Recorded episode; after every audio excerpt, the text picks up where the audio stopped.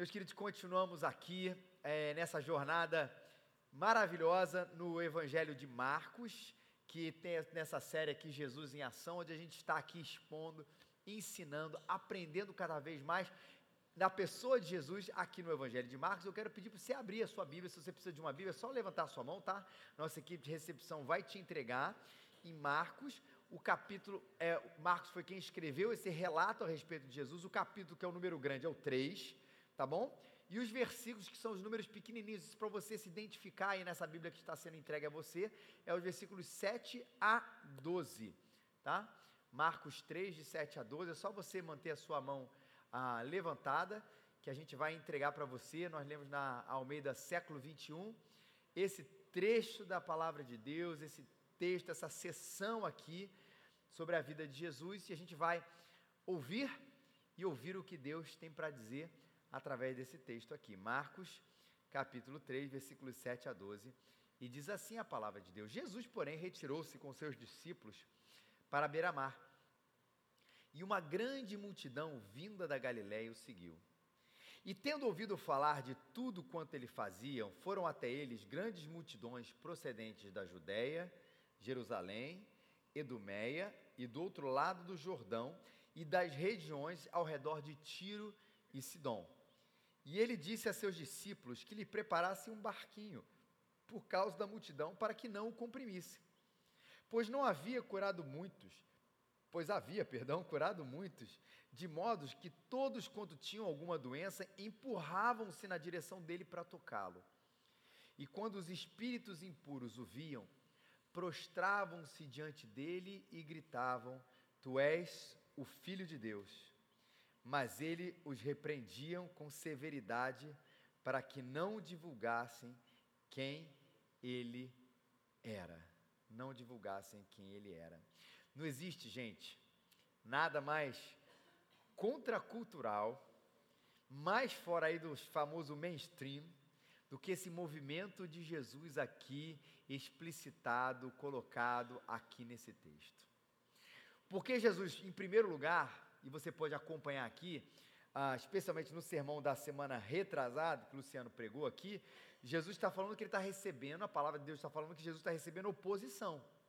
Versículo 6: Mas assim que saíram dali, os fariseus conspiraram com os herodianos contra ele, a fim de o matar. Ou seja, Jesus cura, Jesus faz o bem, mexe com aquela estrutura de poder que não aceitava que outra pessoa, que outra figura fizesse o bem, fizesse as coisas boas, mexeu com quem gostava de mandar, mexeu com quem era proeminente, mexeu com quem gostava de liderar, de manipular. E por isso ele foi jurado de morte.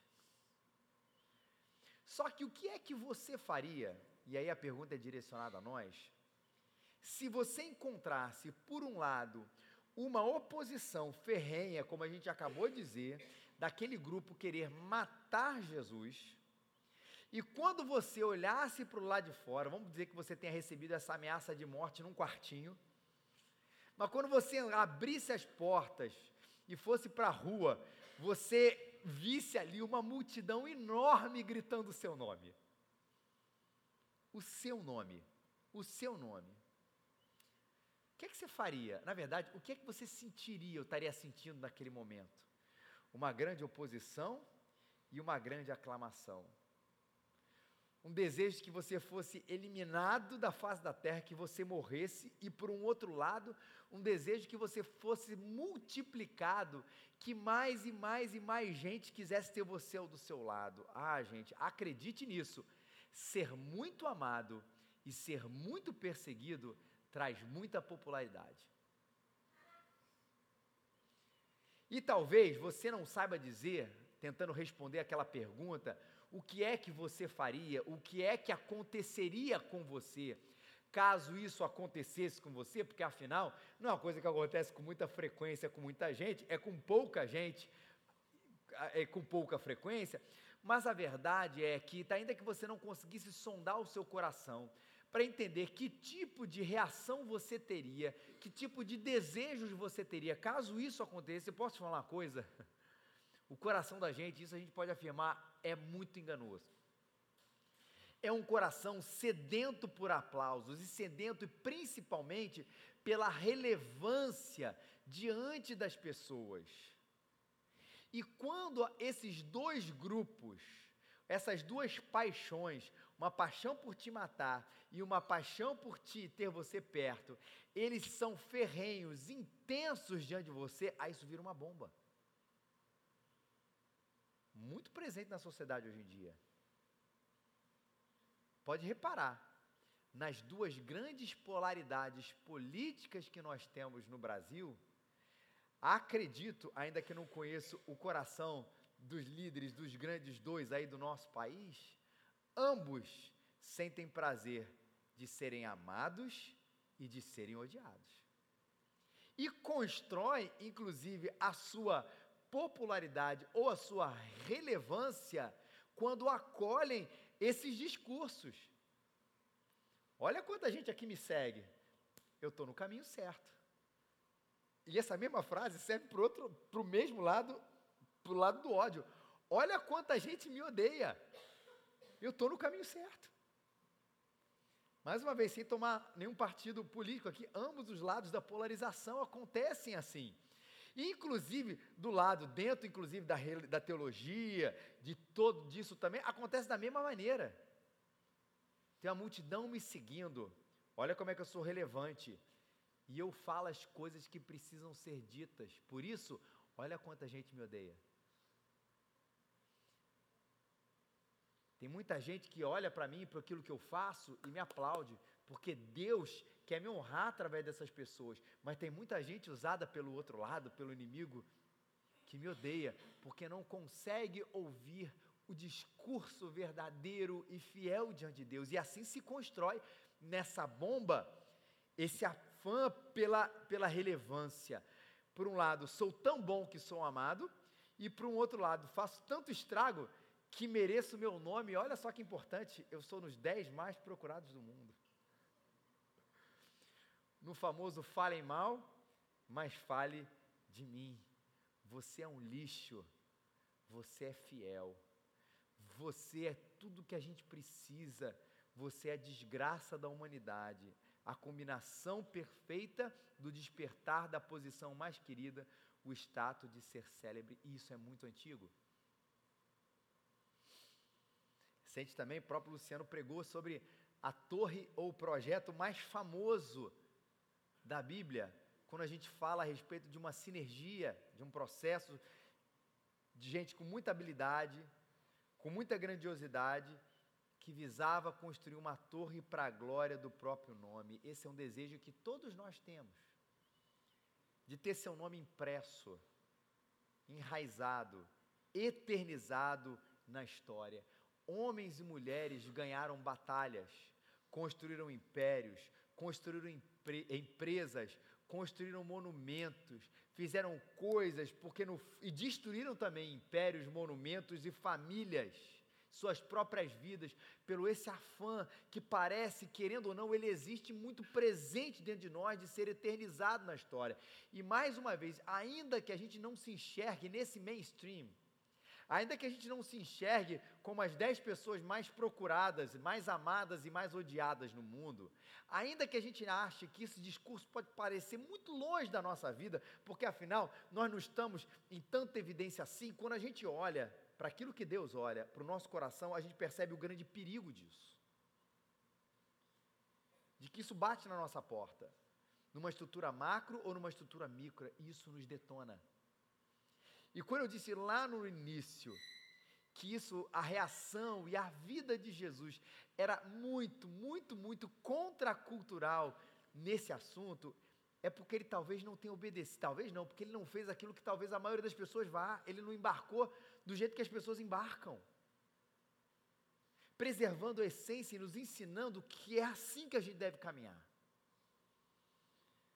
Jesus é amado e odiado nesse texto.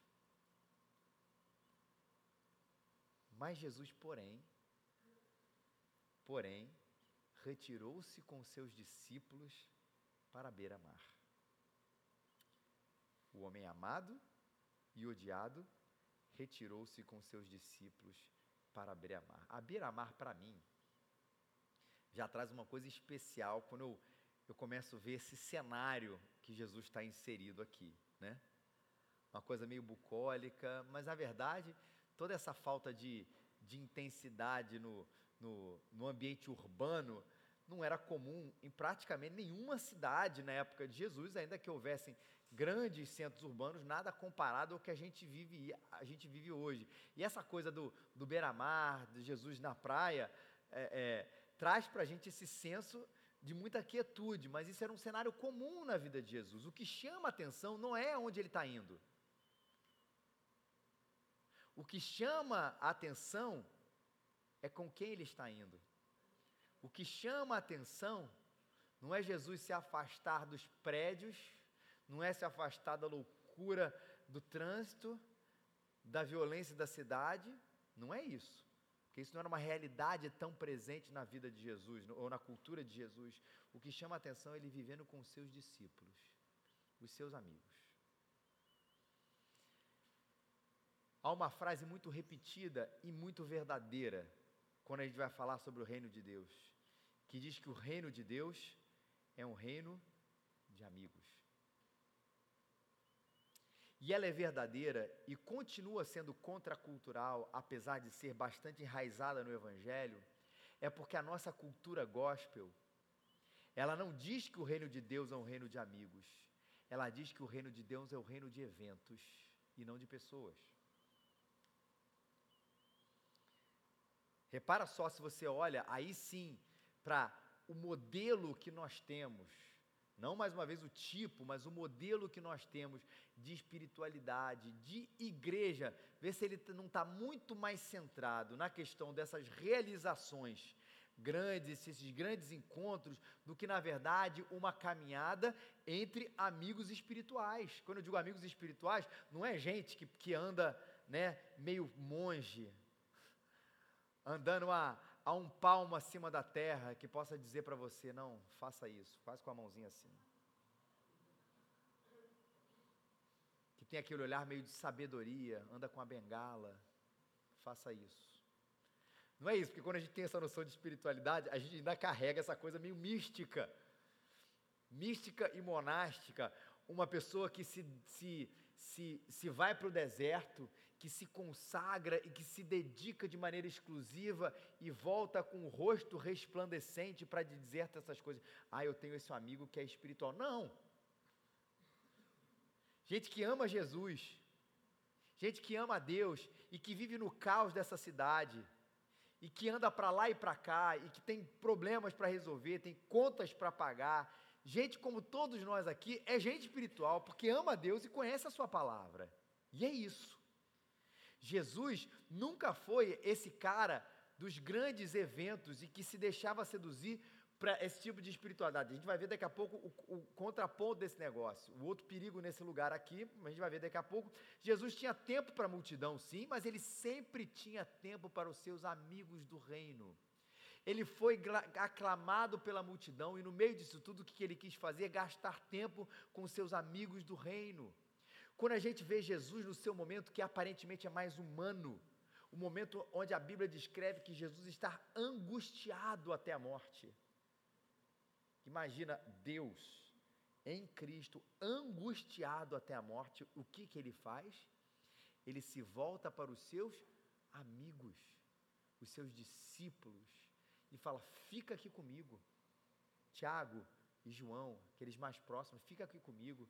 A gente sabe que você que já conhece um pouquinho mais da Bíblia, sabe o que, que esses discípulos fizeram, ao invés de ficar com Jesus, orando com ele, ajudando ele naquele momento que ele sabia que ele ia para a cruz, por isso ele estava angustiado, eles dormiram.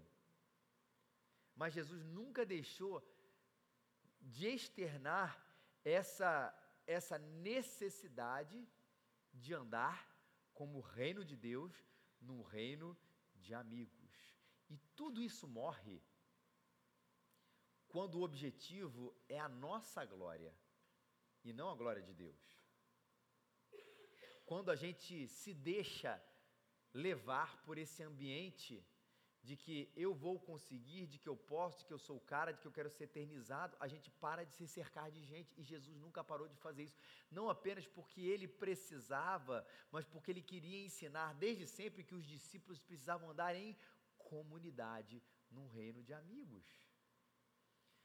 Mas por que, que essas coisas morrem quando a gente quer essa, a nossa glória? Né? Por que, que esse reino de amigo, esse reinado de amizade morre quando a gente quer a nossa glória? Primeiro, porque a gente quer parar de ouvir. Porque quando a gente anda em comunidade, quando a gente anda entre amigos que amam a Deus, que nos ajudam nessa caminhada, a gente vai ser confrontado. A gente vai ser exortado. As pessoas vão poder dizer para nós, ou até mesmo na nossa própria nosso próprio discurso, ainda que não tenha dito, alguma coisa pode sair do que a gente fez, e a pessoa, não é um momento que ela vai chamar você no conto, mas na própria discurso, assim, cara, não é bem assim. A gente não quer ver isso quando a gente quer estar no topo. A expressão que eu ouço de alguns que chegaram nesse lugar e que caíram dele, quase que com movimento constante, é o seguinte: eu me cerquei de gente que dizia para mim aquilo que eu queria ouvir. Porque no momento que eu deixo de andar nesse reino de amigos, onde eu posso ser e devo ser exortado, e aí eu estou me sentindo cara, aí o Marquinho diz uma coisa para mim, que eu precisava ouvir, mas eu não queria, o que, que a gente começa a dizer? Eu digo para aqueles que querem me adular, tá vendo? Marquinho está com inveja. Tá vendo? Marquinhos não está entendendo o que Deus tem para a minha vida e coisas assim. Aí você vai queimando aqueles que te dizem as verdades.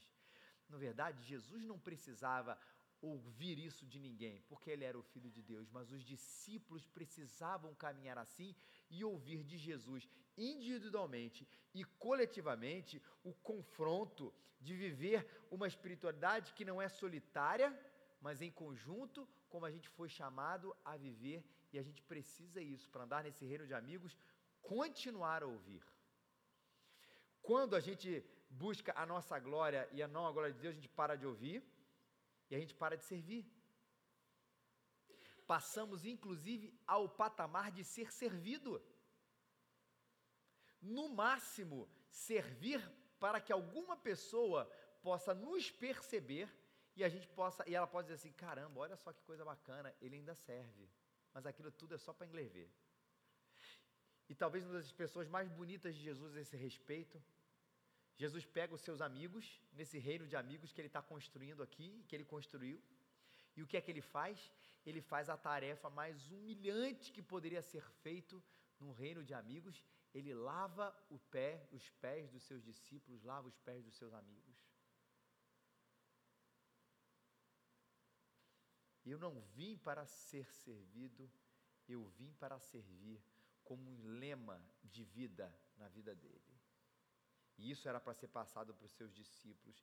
Quando a gente para de procurar a glória de Deus e começa a procurar a nossa glória, pode acreditar, um desses primeiros sintomas, a gente se torna solitário, para de ouvir e para de servir. E a gente para de amar. Porque só amor se existe gente e não multidão. Porque a multidão, gente, quando a gente ama somente a multidão, o grande, a multidão maqueia toda essa questão.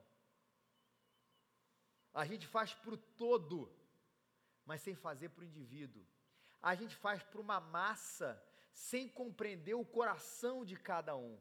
E a gente, cercado por esse tipo de coisa, acaba maquiando o nosso verdadeiro intuito, que na verdade é ser conhecido e não amar as pessoas. Só que quando temos ali um grupo de 10, de 12, como aqueles discípulos eram para Jesus, um para o outro, né? E ambos todos ali para Jesus, não tem jeito, eu vou ter que amar. Eu vou ter que conhecer a história. Eu vou ter que entender o temperamento intempestivo de Pedro. Eu vou ter que entender e lidar com os grupos de poder que havia mesmo dentre os próprios discípulos de Jesus, quando eles, na, na expressão mais célebre disso, a gente vai passar isso aqui no Evangelho de Marcos, pergunta, Senhor Jesus, quem é que vai ser o primeiro aí no reino dos céus, entre nós aqui? Quem é o mais importante aqui? Quem vive com a multidão, isso está ali num grande número, não lida com essas pequenas questões, mas quem lida com as pequenas questões, quem lida com o reino de amigos, vai se deparar, isso vai estar na tua frente. Você vai saber o nome, o sobrenome, o endereço daquele que se acha mais do que é, daquele que é mais intempestivo, daquele que quer a glória para si mesmo, daquele que lá comete os seus pecados, e Pedro é um bom exemplo disso também, porque é aquele que nega Jesus, você vai ser o nome e o sobrenome, e a gente não quer se envolver. Dá mais trabalho. Mas olha que interessante, esse foi o caminho de Jesus. No meio da multidão, eu vou para a beira-mar e levo aqueles a quem Jesus dedicou tempos e tempos e tempos, os seus amigos, porque o reino de Deus é um reino de amigos. Mas vamos ver o outro lado. Porque todo esse esquema de comunidade, de um aparente, inclusive, às vezes, vida simples, é assim que eu vou viver nessa coisa menos menorzinha, nessa que eu vou chamar aqui de uma espiritualidade boutique. Poucos, mais bacanas, legal, aqui, né, coisa meio assim. Pode também se tornar uma idolatria. Porque existe a cultura do muito é bom, e aí eu me perco nisso, igreja boa é grande, sou importante quando faço grandes coisas, do grande, do grande, do grande, Sempre lembro disso quando a gente vê é um pouco desse histórico de profecias profetadas que a gente ouve por aí, né? Deus sempre fala coisa grandiosa para a pessoa nessa profecia profetada. Para quem não sabe o que eu estou falando, existe às vezes um pouquinho dessas coisas de, de algumas igrejas que tem tal dos cultos das profecias, a irmã, o irmão da profecia, e as, quase sempre é um pouco assim, Tiago, eu vou te usar para falar às nações. E normalmente nações é o quê? Estados Unidos, Canadá, Europa, né, Austrália. Né? Dificilmente a gente ouve Tiago, Deus está te chamando para fazer, falar para uma tribuzinho de 15 pessoas no interior do Senegal. Parece que sempre, né, te colocar ali no, no lugar de relevância é falar às nações e não falar um pequeno grupo, né? A cultura do muito é bom, mas existe também a cultura do pouco é bom. Onde talvez aqui, cá entre nós, na nossa região, aqui na zona sul do Rio de Janeiro, ela até inclusive faça mais sentido. A cultura do ando devagar, porque já tive pressa. Uma espiritualidade que entende que eu, na minha vida, cuidando do meu coração, vivendo com alguns poucos irmãos na fé, ah, isso me é suficiente. E é isso que eu quero. A cultura do pouco é bom. E essa espiritualidade boutique, estou chamando aqui, possa parecer muito interessante e atraente para a gente um pouco, especialmente quando a gente entra no contraste da outra e fica dizendo assim: veja, olha como é que as pessoas estão pensando nos grandes, nos eventos, no todo, no grande, tudo isso é vaidade, eu vivo aqui com meu pequeno número, fazendo bem para minha família, fazendo aqui bem para o meu vizinho aqui do meu lado. Isso pode ser atraente também para quem vive um ritmo frenético de vida. Mas veja bem, Jesus não foi viver na beira-mar com o seu barquinho e no seu mar tranquilo, com doze amigos, fugindo da multidão por resto da vida. Jesus não viveu esse tipo de espiritualidade boutique. Até porque o único lugar onde eu posso encontrar, de fato, o sofrimento, a dor, o endemoniado, o perdido que precisa encontrar a Jesus é na multidão. Talvez no meio dessa multidão a gente consiga lidar com todo e chamar para um pequeno e depois voltar para que nesse todo a gente possa chamar para o pequeno, mas o fato é que a multidão nunca estará distante dos meus olhos. Porque o sofrimento e a ação que a igreja é chamada para servir e atuar está ali, gente. Ainda que eu diga, olha, mas eu tenho 10 pessoas que há 20 anos eu cuido e que vivem aqui com as suas questões, Jesus quer que a gente vá para além disso, não tem a menor dúvida. Haja visto o movimento de Jesus, que não foi fugir eternamente da multidão, mas temporariamente dela. E daí você vê que essa, essa solução para esse dilema do micro-macro, da espiritualidade das multidões, ou espiritualidade da boutique, não é optar entre uma e outra. Porque Jesus, você vê ele cercado dos seus amigos, presente e real na vida deles, os discípulos, os discípulos ouvindo do mestre, vivendo aquela chama dessa proto-comunidade, os doze ali sendo um grande início ali daquela igreja do Novo Testamento. Você vê Jesus ali no micro, mas você já vê Jesus presente na multidão, você já vê Jesus curando, você vê Jesus expulsando os demônios de gente desconhecida, vê Jesus falando: alguém me tocou, e não há pessoalidade nenhuma nisso, na relação íntima com que ele tem com algumas pessoas que o tocaram, um, um anônimo, e no caso uma anônima nesse texto, me tocou aqui, e Jesus não diz: Olha, eu não tenho tempo para vocês grandes, eu só preciso ficar aqui com os meus doze.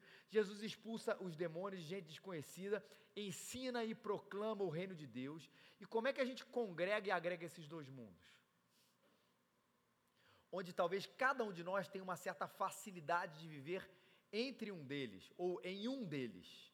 Como é que eu faço do meu coração presente em fidelidade a Deus, sem me encantar com o glamour das multidões e sem me encantar também com a quietude dos poucos. E como Jesus, me congrego e agrego esses dois mundos. Algumas coisas aqui. Primeiro, cerque-se de gente que possa caminhar com você. Porque nesse movimento de ida e de vinda, nesse movimento do grande, do micro, vai ter sempre gente que vai poder falar ao seu coração sobre você e sobre onde você está indo, você vai evitar muitos e muitos problemas na sua vida, muitas derrotas na sua vida, de nível que for. Ontem, inclusive, falamos sobre infidelidade emocional. E uma das coisas que é muito importante, até a Milene falou no final ali, é que a gente vai e diga isso para as outras pessoas. É que a gente tenha coragem de dizer uns para o outro e entre a gente aqui também. Cerque de gente que possa dizer verdade para você. Cerque de gente que possa encorajar você. Onde você não tenha medo de, no momento onde você vai falar do seu maior fracasso, de você expor aquilo ali diante das pessoas. É isso mesmo, eu tenho esse medo, eu tenho esse fracasso. E você vai ter amigos, os mesmos que te repreendem, mas que vão te encorajar e vão dizer assim: cara, vai para frente. Isso é só uma fase. Isso vai passar. Confie em Deus. Vamos orar aqui junto. Cerca-se de gente, cerque-se de gente que possa caminhar com você. Isso é fundamental. A espiritualidade cristã não é solitária. Não é solitária. O cristianismo, como eu vi um dia de uma psicanalista, é uma bobeira, baboseira que eu já ouvi. O cristianismo não é o, o, o, o, fundador do individualismo. Se tem uma coisa que o cristianismo é, é que ele é uma religião de grupo. Lembra exemplo? Deus cria um homem, Adão, e fala que não é bom que o homem. Deus é individualista, não é bom que o homem viva só. E cria uma família ali a partir de Adão. E nessa família, a gente vai pular os textos, obviamente, depois ele chama Abraão. E ele não falou assim: Abraão, vai e faz tudo sozinho. Ele diz: Abraão, a partir de você, farei uma grande nação. É junto. Jesus foi para a cruz sozinho, porque só ele podia fazer o que ele fez. Nenhum homem podia salvar o outro homem. Só Jesus, o Filho de Deus, poderia salvar a humanidade. Mas ele não fez isso sozinho, não. Ele fez isso com os seus doze discípulos e mais uma multidão menor, mas vamos dizer que esses doze eram o grupo mais íntimo. Jesus caminhou com um grupo e depois chamou o seu povo para ser uma igreja. Igreja não é eu sou a igreja. Querido, tira essa frase do seu coração. A frase é nós somos a igreja, não é eu sou a igreja. eu posso ser um edifício, um tijolo, perdão, desse edifício, mas o que nos configura como igreja é a nossa coletividade, porque o cristianismo não fundou individualismo coisa nenhuma, a gente foi feito para andar junto por causa disso. É junto que a gente ama, é junto que a gente serve, é junto que a gente experimenta as coisas do povo de Deus. Mas vai em direção à multidão. Que é bom a gente estar tá aqui, é bom a gente, Pedro fala isso para Jesus quando ele sobe ao monte, no monte da transfiguração, e ele tem aquele momento incrível com Jesus, é um momento incrível, mágico, místico com Jesus. Aí ele diz: Senhor, façamos aqui três tendas, vamos ficar aqui, tá bom demais. Vamos prolongar esse culto. O pastor esqueceu e pulou uma música do Marquinho, ele vai bater depois.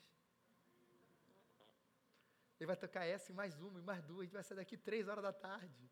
Tá tranquilo, é bom a gente estar tá junto aqui. Só que a gente tem uma missão de estar tá aqui junto, sem dúvida nenhuma. Mas a gente tem uma missão de ir lá para fora. A gente tem uma missão de se sujar. A gente tem uma missão de colocar poeira no nosso pé. A gente tem uma missão de ficar cheio de graça, mas ficar cheio de graça também. Porque quando a gente fica cheio de graça e de graça, a gente sai de si mesmo. Para de se esconder nessa espiritualidade boutique e vai servir na igreja, vai servir no trabalho, vai servir na rua, porque esse mundo e as suas mazelas que precisam ser vistas por você, esse mundo caído, precisa de você como parceiro de Deus, e é nesse sentido na construção e na edificação do reino de Deus. Mas enquanto a igreja fica apaixonada apenas pelas suas tendas, e apenas pelos seus grupos, e apenas pelo pequeno, tem um mundo lá fora que está dizendo assim: e a gente? E o melhor, não é o mundo apenas dizendo e a gente, é Deus dizendo vai. Mas eu gosto tanto desse pequeno, eu sei, sai de si mesmo, vai. Ah, mas eu queria tanto menos barulho. Ah, mas eu queria tanto menos problema. Eu sei, eu também queria, mas vai.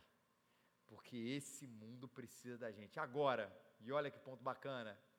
E aqui eu já estou caminhando para o fim, juro para vocês. Não deixe a multidão te comprimir. Versículo 9. E ele disse aos seus discípulos que lhe preparassem um barquinho por causa da multidão, para que não o comprimissem. Olha como é que esse mundo, como é que esses dois mundos podem ser conjugados. Cerque-se de pessoas. Você precisa ter um reino de amigos, um reino de discípulos de Jesus que te ajudem nessa caminhada.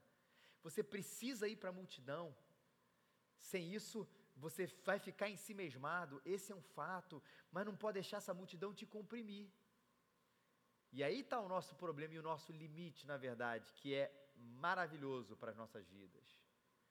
Porque quando a multidão nos comprime e a gente faz além do possível, na verdade, o que a gente quer, e esse é um ponto bacana de corte, quando a gente não, a gente para, quando a multidão nos comprime, significa a gente entendeu o nosso limite e a nossa vaidade está no lugar certo. Porque quando a gente vai além, no fundo, no fundo, a gente está dando uma de exército de um homem só. Filmes do Rambo dos anos 80, eu não vi o novo. Mas é aquilo, ó. Quem viu esses filmes do Rambo, do Schwarzenegger dos anos 80 é o seguinte: os Estados Unidos, ele treina lá todo o exército, a marinha, a aeronáutica, mas na verdade ninguém sabe fazer nada. O que os Estados Unidos precisa para invadir lá o país tal, o Vietnã, a Rússia, derrotar, é de um homem. E o nome dele é John Rambo. Todo mundo treina horas e horas por dia, tem o melhor equipamento, mas ninguém sabe fazer nada. Mas o Rambo sabe. E o, o limite da, da, da, da, multidão é isso. Eu falo assim, cara, não é isso não, isso não existe. Não existe nem na vida real a questão do filme e nem na nossa espiritualidade. Ou seja, quando a gente percebe, não vou dar conta para isso sozinho, não é apenas eu vou pedir o auxílio de Deus para que eu seja uma pessoa melhor. Claro que isso também, para que eu possa fazer mais coisas, mas eu vou pedir auxílio dos meus irmãos, porque eu sei que essa obra ela é feita em conjunto. Essa obra é feita de mãos dadas. Essa obra é feita definindo exatamente o que a igreja é. Nós somos um corpo. E no corpo que Paulo vai falar em 1 Coríntios capítulo 12, depois você vai ler esse texto, ele diz: não tem, ó, o corpo é você. Você é ouvido, você é nariz, você é boca, você é olho, você é tudo. Ele diz: não, você é orelha, você é nariz, ou você é boca. Tudo é necessário fazer muito, mas na medida do possível. Não peça para a orelha cheirar, porque não vai dar certo. Não peça para o ouvido andar, porque essa é tarefa aqui, de maneira prática aqui, do pé, o corpo aqui inteiro, né, da, da perna, mas do pé aqui. Não peça para um fazer o trabalho do outro. Mas eu poderia fazer mais, faça mais naquilo que você está sendo proposto e desafiado a fazer. Mas lembre que existe um corpo, uma família, um ambiente colaborativo, um coletivo, um tamo junto, um é nós. Escolha a expressão que mais te apetece, mas a verdade é que é para a gente fazer dessa maneira, na medida em que eu percebo que o meu limite é porque eu não fui chamado para fazer tudo sozinho. E por último, o convite mais estranho que você vai ouvir nesse texto: faça como os demônios. E quando os espíritos impuros o viam, prostravam-se diante dele e gritavam: Tu és o Filho de Deus. O convite mais estranho que você vai ouvir é: faça como os demônios. Por quê? Olha o que, que o demônio fala. O que o demônio faz, perdão. Eles viram a Jesus, se prostraram diante dele e gritavam. Há uma grande diferença em relação deles a nós, não tenho dúvida nenhuma. Eles fizeram tudo isso, se prostraram, gritaram, viram Jesus porque viram nele um inimigo que ele é o Filho de Deus. Que coisa terrível. Mas eu preciso até me prostrar. A diferença entre nós e eles é porque nós fazemos isso porque ele é o nosso amigo, ele é o nosso Salvador. Eu me prostro não com medo de Jesus, mas eu me prostro pela beleza de quem é Jesus. Eu adoro não porque eu preciso me prostrar, porque eu fui ajoelhado forçosamente por aquele que é superior a mim mas eu fui conduzido a me ajoelhar por aquele que convenceu meu coração de que ele é o Filho de Deus. E reconhecer isso é muito interessante para a nossa espiritualidade, sabe por quê? Eu sou um filho que não pode fazer isso sozinho. Ele é o filho que fez tudo sozinho. Jesus não ficou na sua espiritualidade solitária, ele se sujou, ele veio na minha direção, ele não ficou lá com os seus doze, vão ficar nós aqui, ou ficou lá no céu, Deus Pai, Deus Filho, Espírito Santo, deixa que tá bom aqui o negócio, deixa a multidão lá embaixo, o mundo, não, ele se sujou e veio na minha direção, e como ele eu sirvo, mas Jesus não se comprimiu, como gente, fez o que tinha que fazer, até porque ele, o que ele queria, ele que era o Filho de Deus, tinha um objetivo que precisa orientar toda a nossa vida e qual é? A glória de Deus. Não é a glória minha como filho de Deus, é a glória para Ele como filho de Deus. E quando a gente entende que foi para isso que nós nascemos, tudo muda. O estresse, a identidade, o propósito, tudo é transformado quando a gente percebe que nós nascemos para a glória de Deus. E aí eu vou para uma multidão suja, que eu nem quero me sujar tanto, mas se é para a glória de Deus eu vou. Ah, mas eu caminho com um reino de amigos que me confronta, mas que me, também me encoraja, que é bom, mas de vez em quando eu tenho que lidar com certas coisas, e eu saio de mim nesse movimento todo, porque é para a glória de Deus. E aí eu não deixo a multidão me comprimir, porque eu não posso fazer além daquilo que eu posso, que são as minhas forças, porque eu estou inserido num corpo, porque na verdade eu não estou visando esse filho de Deus, mas eu estou visando aquele filho de Deus. A glória dele, eu faço aquilo que Deus me chamou para fazer, aquilo que é possível. E termino fazendo esse contraponto aqui entre a cor, entre a torre. Lembra? A torre de Babel é essa proposta do ser humano. Ela continua presente nos nossos corações o tempo inteiro. Uma torre que muito tempo atrás, muitos e muitos anos antes de Jesus, lá no início da humanidade, foi construída com muita sinergia, com muita habilidade, com muita grandiosidade, mas que visava uma coisa: a glória do homem. E os homens foram confundidos e destruídos nesse sentido por causa disso. Mas havia uma cruz, carregada por um homem, doída, sofrida, que visava uma só coisa: não a glória do homem, mas que visava a glória de Deus.